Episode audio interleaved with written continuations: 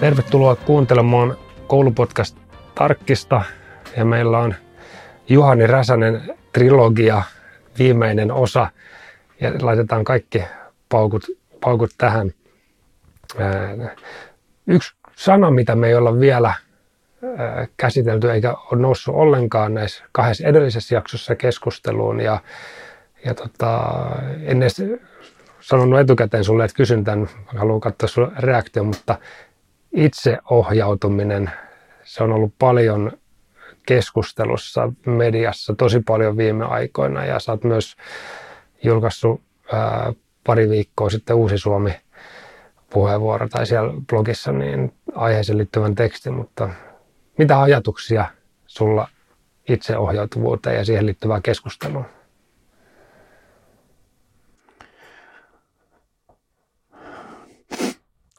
Tämä itseohjautuvuuskysymys, niin se, sehän itse asiassa niin kuin teoreettisesti liittyy tämmöiseen itsemääräytymisen teoriaan hyvin pitkälle. Mutta mä ajattelen siitä asiasta sillä tavalla, että, että kehityspsykologisesti niin tämä itseohjautuvuusajattelu on saanut minusta aivan käsittämättömän kohtuuttoman vallan.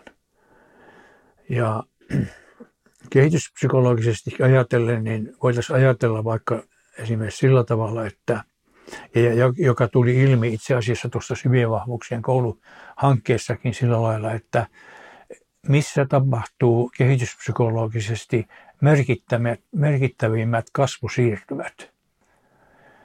Ja ne tapahtuu jossain eri kehitysvaiheissa lasten kohdalla. Ja jos siihen otetaan tällainen kehityspsykologinen ja tarveperusteinen lähtökohta, niin me voimme suurin piirtein silloin ymmärtää sen, että missä vaiheessa tämä itseohjautuvuus on mahdollista niin kuin edellyttääkään – edellyttääkään. Tuota, niin. Mä itse asiassa kysyin tätä asiaa tekoälyltä, että missä vaiheessa lasten kohdalta voidaan edellyttää itseohjautuvuutta. Ja tekoälyn vastaus oli suurin piirtein samantyyppinen tällainen, että se pohjautuu kehityspsykologiaan hyvin perusteellisesti ja kehityspsykologian näkökulmasta katsottuna on huomioitava nämä nämä siirtymävaiheet, jolloin lapsi siirtyy aina aste asteelta eteenpäin. Ja nyt meillä on kuitenkin niin kuin itseohjautuvuus niin kuin tässä tämmöisenä laajana, jos se olisi suppeana käsitettynä edes. Mm. Mutta kun se on käsitetty niin kuin laajana kysymyksenä niin kuin koskemaan ää, tätä kasvun ää, problematiikkaa, niin se suppeana sitä olisi voitu ajatella. Mutta kun se on laajana heitetty koko käsite tähän oppimisen maailmaan, niin eihän siitä ole seurauksena muuta kuin ongelmia. Eli jos me ajatellaan sitä, että tuossa kolmannen luokan jälkeen, kun on 11-10, niin se on ensimmäinen aste vasta niin kuin itseohjautuvuuteen. Ja tässä äh, sen takia syvien vahvuuksien koulussa esimerkiksi otettiin niin kuin kuudes luokka niin kuin tähän mukaan, tähän kuvioon, koska siinä vaiheessa alkaa tapahtua niin kuin siirtymävaihe seuraavaan itsenäisyysvaiheeseen kehityspsykologisesti. Ja seuraava tapahtuu sitten taas niin kuin yläasteella ja siellä, siellä myöhemmin. Ja, ja silloinkaan se ei ole niin kuin vielä valmis, niin kuin laajasti tulkittavissa oleva asia vaan hyvin tarkasti pitäisi katsoa sitä, että mitä se oikein tarkoittaa loppujen lopuksi. Eli se pitäisi panna myös koko asia pussiin uudestaan ja ravisteltava ja katsottava, että mihin se perustuu niin kuin, ja miten se, miten se ajatellaan sen, sen, sen, itseohjautuvuuden niin kuin kehittyminen. Itse asiassa voidaan sanoa niin, että jos ulkoisen kontrollipsykologian näkökulmasta sitä katsoo, niin sitä itseohjautuvuutta ei ole ollenkaan mistä se oikein tulee, kun järjestelmä on pelkästään ohjaa ulkoapäin.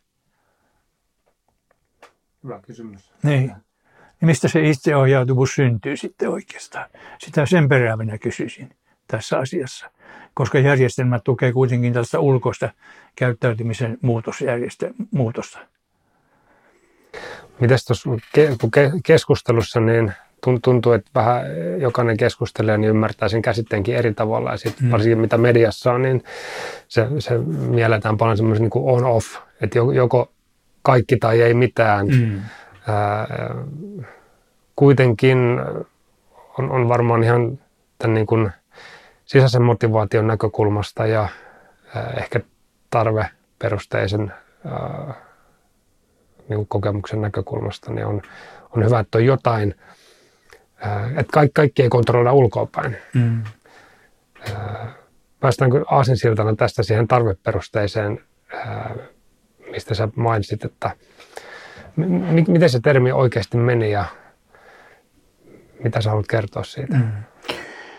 Tarveperusteinen, mä olen käsitellyt noissa omissa kirjoissani sitä aika laajastikin tätä tarveperusteisuutta usean eri motivaatioteorian niin kuin pohjalta. Ja kaikkihan meillä tuntee Maslowin teorian.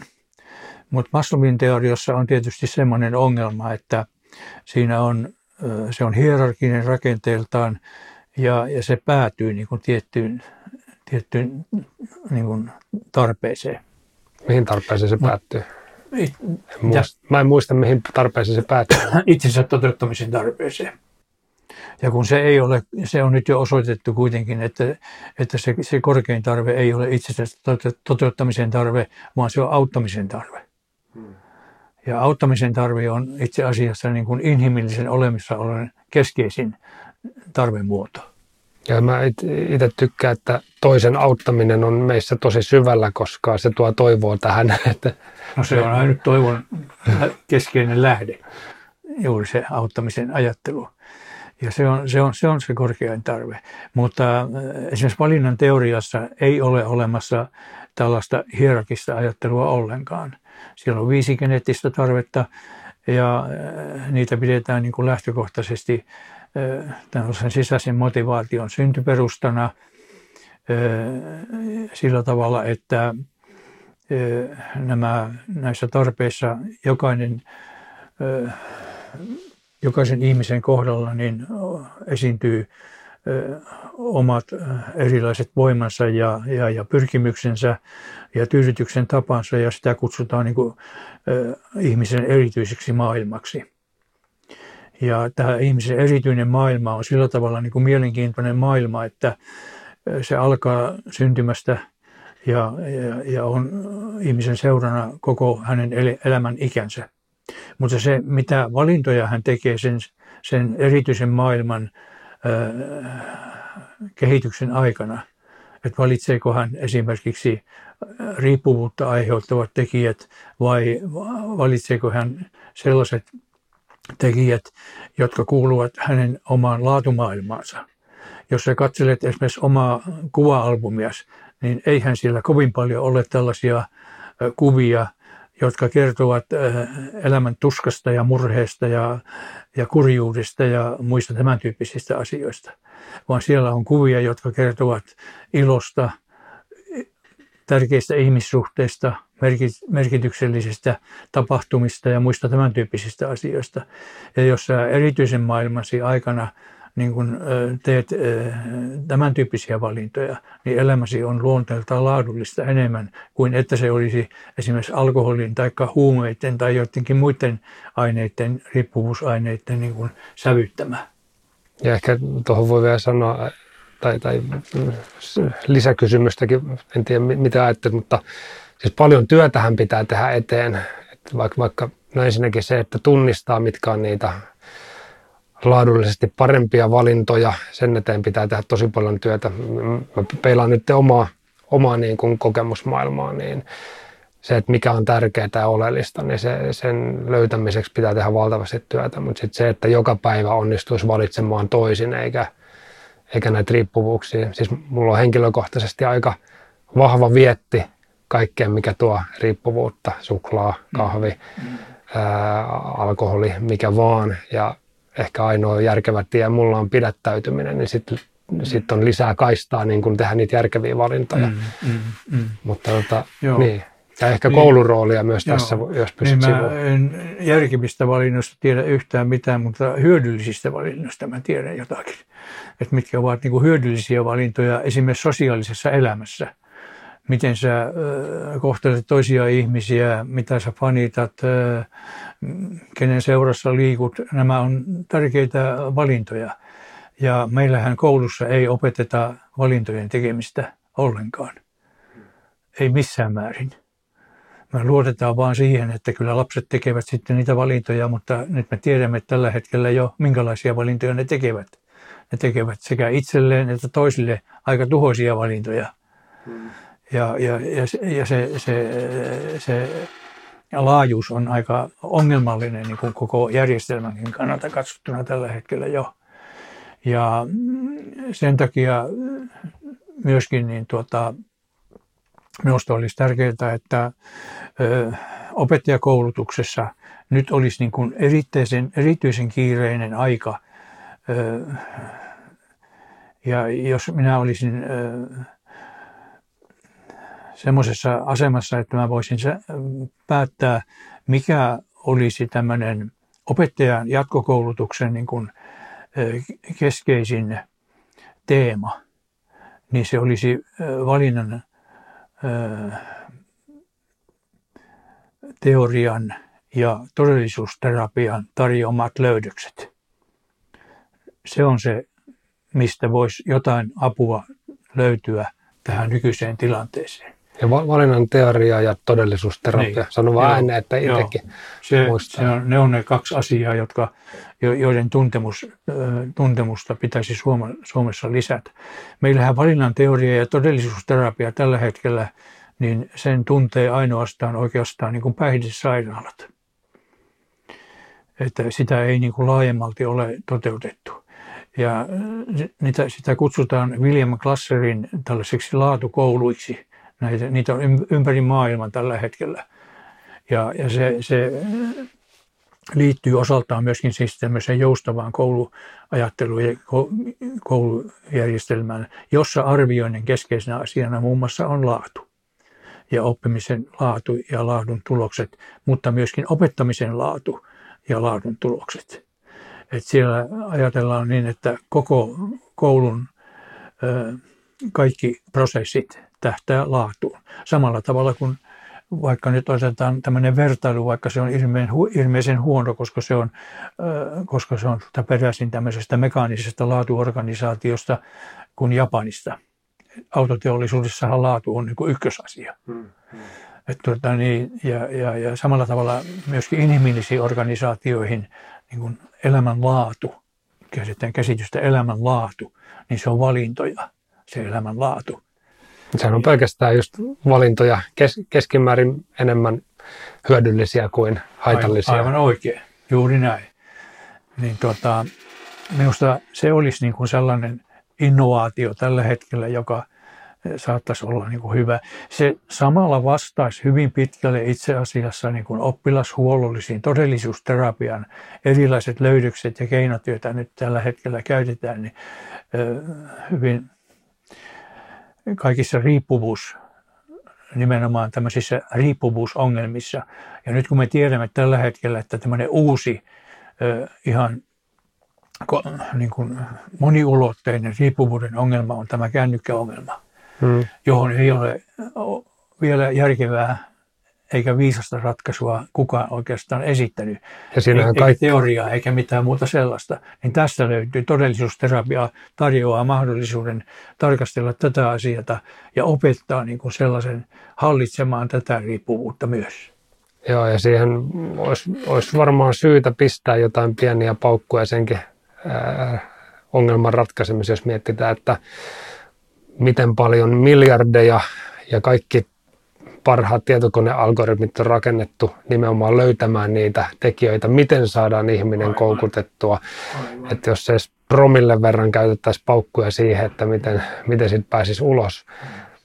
Mutta mä, mä koin just äsken tietynlaisen sisäisen ahaa-kokemuksen myös, kun sanoit, että ää, koulussa ei, ei opeteta näitä niin kuin valintojen tekemistä ja, ja miettii just miten vaikeita se on aikuisillekin. Mm. Ei ole helppoa ja, ja tulee tehtyä päivittäin hyödyttömiä tai, tai tuhoisia valintoja ja silloin tällä on onneksi myös, myös järkeviä. Ja sitten jos mä mietin niin kuin omia pieniä lapsia, niin kyllähän me vanhempina käytetään melkein jatkuvasti energiaa siihen, että me opetetaan, opetetaan heitä tunnistamaan, milloin oli vääriä valintoja, toki mm. ikäluokassa, mm. mutta tällä hetkellä vaikka keskimmäisen lapsen se ensimmäinen reaktio jokaiseen pahan mieltä aiheuttavan tekijä on, on nyrkki mm. ja mottaaminen ja me, me niin kuin nostetaan sitä, mutta kouluissa voisi ehkä tähänkin keskittyä mm. enemmän, nyt kun me puhutaan koulusta tässä. Mm. Et tuota, jos mä ajattelen sitä niin kuin verrattuna tähän vahvuuspedagogiikan innova, invaasioon niin kuin tässä pedagogiikassa, että jos me yhtä paljon käytettäisiin niin kuin tarpeiden tunnistamiseen resursseja ja, ja, ja sitä kautta niin kuin lähestyttäisiin, katsottaisiin, mitä me voisimme tehdä nimenomaan näiden hyödyllisten valintojen opettamiseen samalla tavalla ja samalla resurssilla kuin mitä me ollaan tällä hetkellä käytetty tähän vahvuuspedagogisiin hankkeisiin ja niihin inno, innovaaseihin mitä, ja, ja interventioihin, joita, joita ollaan käytetty. Niin tuota, Onko tarpeen tunnistaminen opettajalle itse asiassa, tota, sehän haittaa sitä työtä? Se voi, saattaa olla, saattaa olla. Mutta mä sanoisin näin juuri, että, että jos yhtä paljon käytettäisiin, kun on käytetty vahvuuksien tunnistamiseen resursseja, omien tarpeiden ja lasten tarpeiden tunnistamiseen ja ylipäänsä tarpeiden tunnistamiseen ihmisen käyttäytymisessä, niin oltaisiin pitkä askel päästy eteenpäin. Riippuvuudethan nimenomaan lähtevät tarveperusteisesti syntymään. Että sinä valitset semmoisen, joka tuottaa sulle hyvän olon – ja vastaa johonkin tiettyyn tarpeeseen, rakkauden tarpeeseen, vaikutusvallan tarpeeseen, selviytymisen tarpeeseen tai mihin tarvealueeseen tahansa. Ja kun tarvealueiden osalta jokainen ihminen on omalla tavallaan yksilöllinen, ja siis rakentaa sitä omaa erityistä maailmaansa. Ja usein nimenomaan nämä, kaikki nämä riippuvuussairaudet ovat niin kuin sellaisia valintoja, jotka ovat peräisin täältä niin kuin äh, tarpeiden ähm, tyydyttämisestä hyödyttämällä tavalla elämää ja elämänlaatua hyödyttämällä tavalla. Ja ne vastaa, usein ne vastaa nimenomaan äh, siihen, mikä on ikään kuin niin sanotusti mukavuusalueella, että sinä lyhyt saat semmoisen äh, tunteen, että nyt sinun tarpeesi on tyydytetty, kun sä otat kunnon paukut ja hmm. taikka kiusaat toista, taikka, taikka tuota, otat tunnilla kännykät esiin tai jotakin muuta tämmöistä tapaista, jotka on kaikki valintoja viime kädessä. Hmm.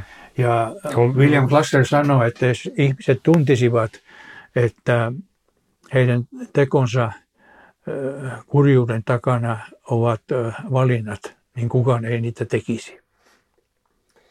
Ja ihan niin kuin mittakaavaa, mä en muista missä, missä kuuluu, mutta opettajakin tekee päivittäin luokkaa 5000 valintaa. Kyllä. Eli, eli se mittakaavahan on valtava, joka tarkoittaa, että, että automaattiohjauksella ihminen tekee niistä melkein kaikki. Kyllä. Harkinnan, harkinnanvaraisesti niin ei, ei vähän montaakaan päivää, mitä pystyy, mm. pystyy harkita, mutta siitä just se itsensä valmentaminen tai opettaminen tai mikä tahansa tekemään automaattisesti järkevämpiä mm. valintoja, niin se on mm. pitkä, mm. pitkä prosessi vielä, vielä vuosia. Ja... Joo, kyllä, kyllä. Tässä tuota, niin, vielä tästä vahvuuksien pedagogiikasta ja tästä vahvuuksien tuntemuksesta sen verran voisi sanoa, että, että Martin Seligman, joka on niin kuin tämä iso kuru tällä alueella. Ehkä jopa isä joidenkin niin, jopa, mielestä. jopa isä. Niin hänen viimeiset kannanottonsa ovat sen suuntaisia, että tuota, tässä vahvuuksien pedagogiikassa unohdettiin ihmisen luonteen kasvattaminen. ja että hän on tullut viime kädessä loppujen lopuksi siihen tulokseen, että on palattava luonteen käsitteeseen vahvuuspedagogiikassa. Ja mä olen siitä asiasta koettanut puhua nyt jo niin kauan, kun olen tällä peruskoulupuolella ollut liikkeellä, tai oikeastaan jo sitä aikaisemminkin, koska se liittyy hyvin läheisesti myöskin voimaantumisen teoriaan, josta mä olen kirjoittanut kolme kirjaa. Hmm. Ja se voimaantumisen teoria itse asiassa johti minut sitten tähän positiivisen psykologian löytöihin. Sitä kautta siinäkin on oma kehityshistoriansa sitten. Joo. Sä, sä sanoit vahvuuksien invaasio, siinä on ehkä pieni tämmöinen mm. niin kritiikkisana myös, ja puhuit aikaisemmassa, aikaisemmassa jaksossa myös siitä kaupallistamisesta, ja mä, se niin kuin oma, oma kanta tällä hetkellä mm. on, että kaikki siihen liittyvä on, on hyvinkin positiivista ja tärkeää, mutta se ehkä ongelma piilee siinä, että jos ajatellaan, että tämä on nyt taas, tai, tai siis asia, joka ratkaisee ison ongelman mm. tai se ratkaisee paljon, mm. että et, ei olla niin kuin siinä end, endgameissa. Mä olin jossain vaiheessa mä olin hyvin innoissani yksilölliseen oppimiseen liittyvästä asiasta mm. ja siinäkin on hyvin paljon positiivista, mutta se voi olla, tai nyt mun tulkinta, että kun ihminen, esimerkiksi minä, innostun jostain asiasta tosi mm. paljon, niin se kaventaa myös sitä mun näkökulmaa. Ja, ja se prosessi on ehkä hyödyllistä käydä, koska sitten jossain vaiheessa huomata, että tämä ei olekaan kaiken kattava täydellinen asia, vaan, mm. vaan pieni murunen, joka ehkä kuitenkin vie siihen niin kuin oikeaan suuntaan, tai ainakin on, on opettavainen itselle. Mm.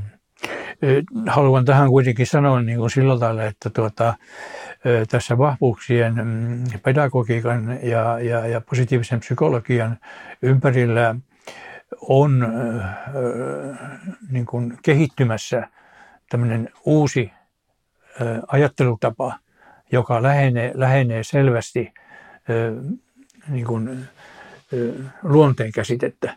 Et me olemme alettu puhua luonteen vahvuuksista, jotka taas luonteen ajattelun kautta, luonneajattelun kautta niin kuin vievät tätä ajattelua tähän kontekstiajatteluun, että vahvuuksia opetetaan myöskin sillä tavalla, että niihin kytkeytyy aina käyttäytyminen ja se vahvuuden, vahvuuden ilmeneminen niin kuin luonteenomaisesti jossakin kontekstissa.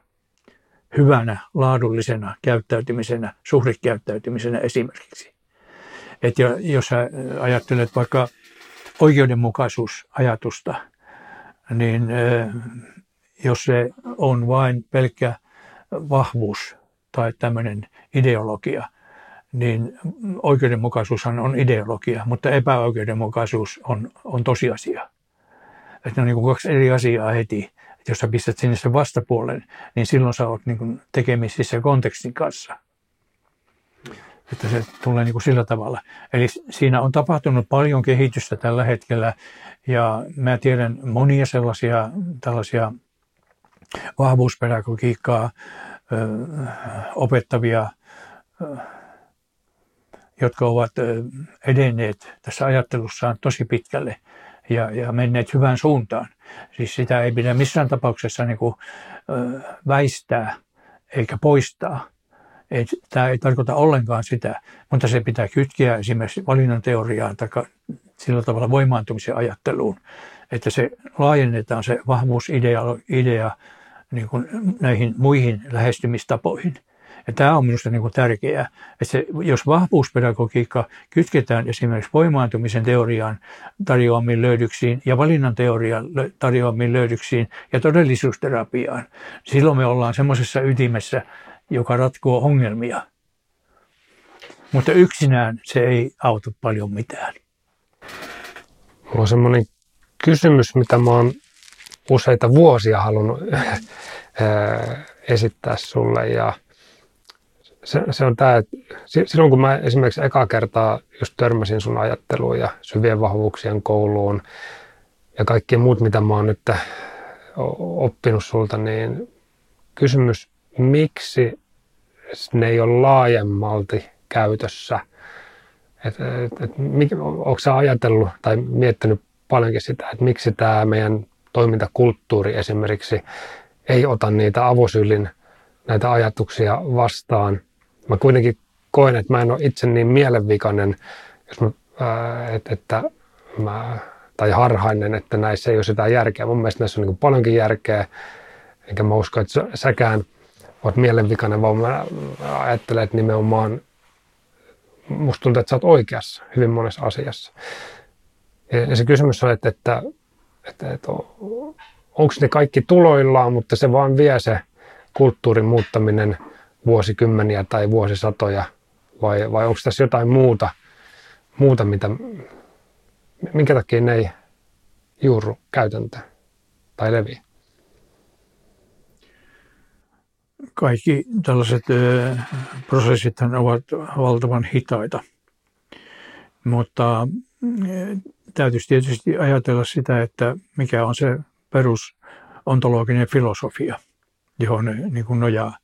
Ja kyllä meillä kontrollipsykologinen lähestymistapa on itse asiassa niin kuin se pääasiallinen, joka koskee ihmisten tällaista käyttäytymistä ja käyttäytymiseen liittyviä kysymyksiä.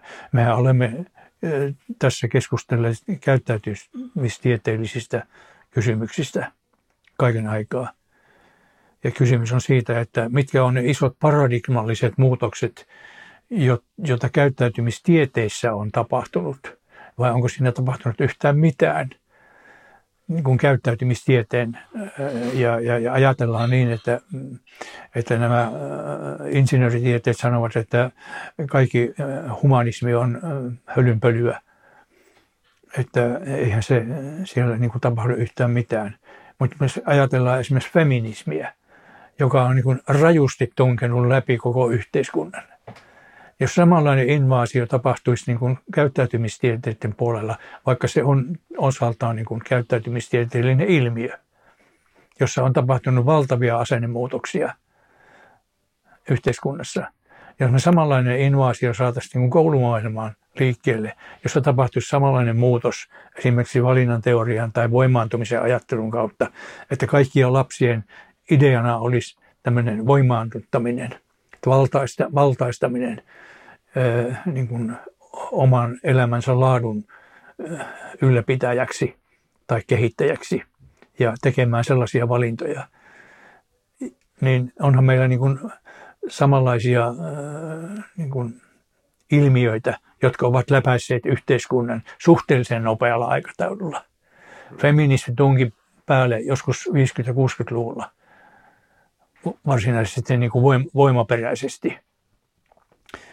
Niin kyllähän näitä on mahdollisuus aikaan saada, jos, jos tuota, halutaan. Mutta kysymys on siitä, että mitä halutaan. Ja sitten tietysti on se, että jos maailma edelleen rakentuu niin kuin sellaisen ajatukselle, että kysymys on toisten ihmisten alistamisesta, niin tota, feminismissähän on tietysti jo sellainen, että siinä on sisäänrakennettu tämmöinen tasa-arvoajattelu. Samalla tavalla pitäisi koulumaailmassakin olla niin kuin sellainen ö, filosofia, että siellä on joku pääidea, esimerkiksi oppilaiden voimaannuttaminen, hmm. eikä pelkästään itseohjautuminen. Voimaannuttaminen on jo ihan toinen maailma kuin se pelkkä itseohjautuminen. Tai se, että oppii tekemään hyödyllisiä valintoja elämänlaatunsa ylläpitämiseksi tai kehittämiseksi ja, ja, ja, ja toisten ihmisten auttamiseksi. Ja tarveperusteisesti, niin jos ajatellaan, että korkein ihmisen päämäärä on toisten ihmisen auttaminen tarveperusteisestikin. Ja auttamisen filosofiahan on sillä tavalla, sillä tavalla tietysti, niin kuin, ja tämä ihmisten, toisten ihmisten palveleminen on niin kuin hankala. Siinä on tämmöinen utilitaristinen ajattelutapa, että sinun täytyy, tai sun palvelus tai auttaminen täytyy tuottaa hyötyä sinulle itsellesi jos sä autat jotain ihmistä. Siinä on tämmöinen hyvän ulottuvuus tässä utilistisessa filosofiassa. Että tuota, mutta silloinhan siinä, se synnyttää, synnyttää tuota tällaisen tunteen siitä, että autettavalle tai, tai palvelulle ihmiselle syntyy tällainen kiitollisuusriippuvuus siihen. Se on aivan ristiriitainen jossain määrin. Mutta kyllä se on aika pitkälle myöskin tällainen suuri filosofinen kysymys siitä, että mihin suuntaan me halutaan niin kuin viedä. Mutta esimerkkejä on, esimerkiksi feminismi on juuri tämän tyyppinen tekoäly, joka tunkee, joka tuutista sisään tällä hetkellä, kännykät. Kyllähän näitä muutoksia saadaan aikaan, joilla on valtava käyttäytymistieteellinen perusta ja muutos. Siellähän tutkitaan nimenomaan ihmisen käyttäytymisen perusteita kaikissa näissä hankkeissa. Hmm. Toiset ovat enemmän yhteiskunnallisia, toiset ovat taas hyvin yksilöllisiä mutta useimmiten ne kääntyvät kaikki sitten yhteiskunnallisiksi tai globaaleiksi ilmiöiksi kaiken kaikkiaan. Mutta kaik, mitä syvemmälle ihmistä kohti mennään, sitä vaikeammaksi asiat muuttuvat. Eikä ole niin helposti mitattavissa sitten olevia asioita. Ja Samoin, se, se, se on vaikea mitata. Tietynlainen kontrolli ja nyt esimerkiksi kun oli sitä itseohjautumiseen liittyvää keskustelua ja siinä niin kuin mediassa paljon vanhemmat ja moni opettaja oli sitä mieltä, että pitää kontrolli palauttaa opettajille mm. ja, ja mennä taas niin kuin ylhäältä alaspäin siinä opetuksessa. On, onko se iso ongelma, että saman ikäisille yritetään opettaa samoja asioita tai että se koulu on sidottu siihen ikään ja tavoitteet on jokaiselle samat ja sitten niitä yritetään. M- miten sä näet sen? Tota, ää, mulla oli tässä joku ajatus tästä kysymyksestä. Voisitko vielä toistaa sen, mitä sä ajattelit tässä kysyä? Joo, lä- lähinnä se, äh, kun opettaja nyt vaikka arvioi, äh, niin arvioidaan oppilaita, jotka on hyvin eri tasolla osaamisesti, niillä on ehkä erilaiset tarpeet, mutta tota, opetussuunnitelman mukaan on tietyn ikäisiä, jolloin oletetaan, että tai, tai pyritään opettaa heille tiettyjä asioita ja sitten heitä arvioidaan sen ikäryhmän mukaisesti. Ja se on ehkä onko se ristiriidassa sun ajattelun kanssa vai sopisiko se siihen sun maailmaan myös, miten koulu voisi, mitä se koulu voisi parhaimmillaan olla? Niin, mä vastaisin sillä tavalla, että tuota, niin, ei se tämmöisessä, jos, jos, jos oppilas pannaan, tai se perusajatus on tasa-arvosta, jos se, jos se pannaan niin kuin formaattiin – niin eihän se voi toimia silloin. Että se tasa-arvo pitää löytyä niin rajojen ulkopuolelta. Ja sen takia mä puhun siitä, että se kasvuyhteisöllisyysajatus pitäisi sisällyttää myöskin sinne non-formaalille puolelle ja informaaliselle puolelle. Että se, jos se pannaan formaattiin, niin eihän se silloin voi to, to, toimia. Vaan se löytyy se tasa-arvo niin kuin siitä laajenemisesta – että toisilla on toisenlaisia vahvuuksia ja kykyjä ja ymmärrystä ja, ja, ja taustaa, ennen kaikkea taustaa tällä hetkellä. Koska tämä yhteiskuntahan näyttää jakautuvan aika pahasti nyt tällä hetkellä. Ja tästä tulee niin kuin uusi suuri ongelma tästä, tästä tuota, epä, epätasa-arvosta, joka on kehittymässä nimenomaan koskien koteja niin tästä on tulossa koululle todella iso ongelma. Ja sitähän ei näytä kukaan, niin kuin, siitä ei ole näytä kukaan olevan oikeastaan kiinnostunut tästä, tästä puolesta asiassa. Eli ei se tasa-arvokaan löydy sillä tavalla, että se pannaan niin kuin johonkin formaattiin, vaan se, se pitää löytyä niin kuin siitä laajasta pohjasta, jossa niin kuin nämä erilaiset tarpeet voivat tulla ilmi ja erilaiset kyvykkyydet voi tulla ilmi erilaiset ajattelutavat voi tulla ilmi. Ja tämä oma erityinen maailma voi niin kuin, muokkautua sillä tavalla, että sä opit tekemään sen, sen sisällä hyödyllisiä valintoja. Mikä saa sut henkilökohtaisesti edelleen tekemään näin vahvasti työtä ja, ja, ja innostumaan tästä, tästä asiasta? Miettii, että sä oot edelleen tosi tuottelias ja aktiivinen keskustelija tähän, niin mikä sua henkilökohtaisesti vie eteenpäin tässä tai motivoi? Niin, tämä on tuota, mielenkiintoinen kysymys sinänsä ja mä sanoisin näin, että se palautuu minun historiaan sillä tavalla, että minä sain ensimmäiseltä luokalta kuunteluoppilastodistuksen, joka myöskin tuli sitten niin kuin ensimmäisen luokan todistukseksi. Ja mä en ollut täyttänyt vielä kuutta vuotta. Vanhemmat pistivät minut supistettuun kansakouluun isoveljen rinnalle istumaan kuunteluoppilaksi. Opettaja teki semmoisen sellaisen tuota, valinnan, että hän antoi mulle sitten ensimmäisen luokan todistuksen siitä kuunteluoppilaan, kuunteluoppilaan olemisesta. Ja se johti tietysti sitten siihen, että mä olin niin kehityspsykologisesti lähes kaksi vuotta joka luokka-asteella eteenpäin. Niin kuin, äh, niin kuin mulla oli vaikeuksia. Ja matematiikka, maantiede, niitä mä ylitin just ja just aina. En mä luokalle jäänyt koskaan.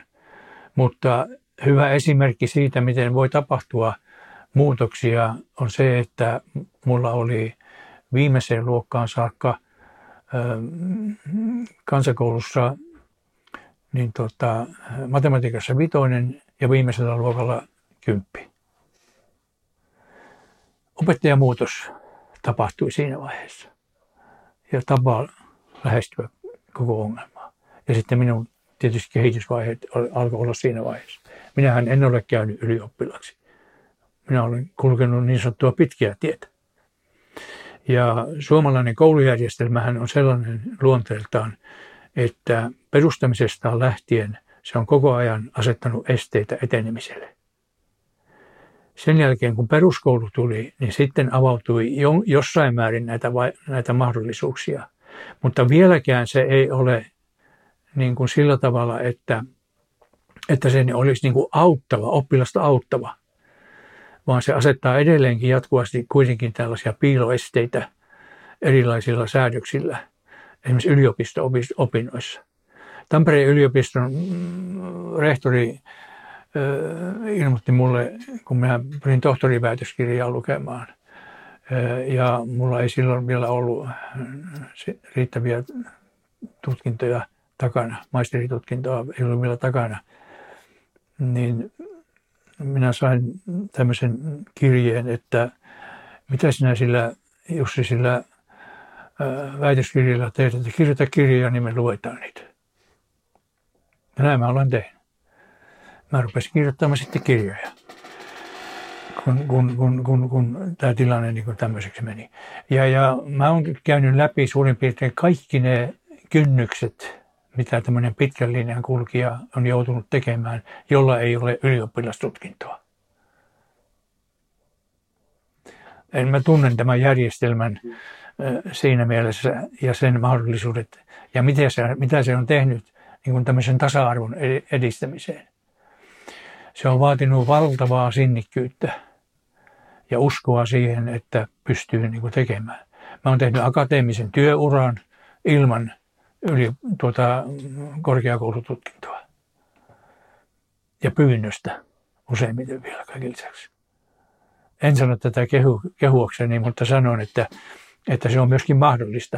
Ja se osoittaa sen, että, että tuota, miten laaja kyvykkyys voi olla ihmisellä ilman tutkintoa.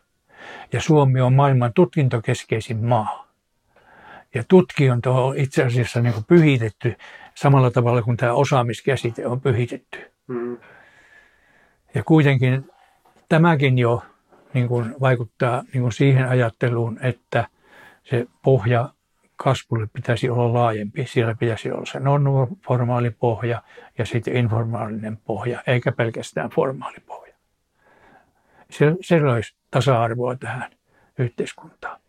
Ja, ja jos koulun niin kuin perustaa laajennettaisiin tämmöiseen joustavaan järjestelmään, niin, niin tota, se varmasti olisi oma, omalta osaltaan myöskin tämmöinen aikuiskasvatuksellinen lähtökohdaltaan, koska se panisi vastuuseen ja antamaan vastauksen ongelmiin niin perheille kuin esimerkiksi työelämälle ja, ja järjestöille ja niin poispäin. Mutta jos kysyt sitä, että mikä minua niin pitää hengissä tässä asiassa, niin, tota, ja, niin, niin, niin, niin, niin voisiko sanoa, että se palautuu minun tämmöiseen perusfilosofiaan, jonka mä olen kirjoittanut tuonne yhteen kirjaan alkulehdille. Ja se liittyy siihen, että tuota, elämässä niin kuin onnellisuuden tavoittelu ei ole niin kuin tärkeää, vaan kärsimyksen lievittäminen. Ja Jung on teoksissaan kysynyt sillä tavalla, että kumpi on tärkeämpi asia elämässä, elämän tarkoituksen etsiminen vai kärsimyksen lievittäminen. Ja hän päätyy siihen, että kärsimyksen lievittäminen on konkreettinen luonteeltaan. Elämän tarkoituksen etsiminen on hajattelua. Hmm. Mutta kärsimyksen lievittäminen on konkreettinen lähtökohdiltaan. Sä teet sitä, mikä on hyödyllistä ja merkittävää ja tarpeellista. Ja näin mä nyt näin, että kaikki mitä mä teen, niin on tähtää kärsimyksen lievittämiseen. Juhani Räsänen, suur kiitos, että sain jälleen kerran keskustella sun kanssa ja kiitos myös, että saatiin tehdä tämä koulupodcast. Okei, okay. kiitos, kiitos.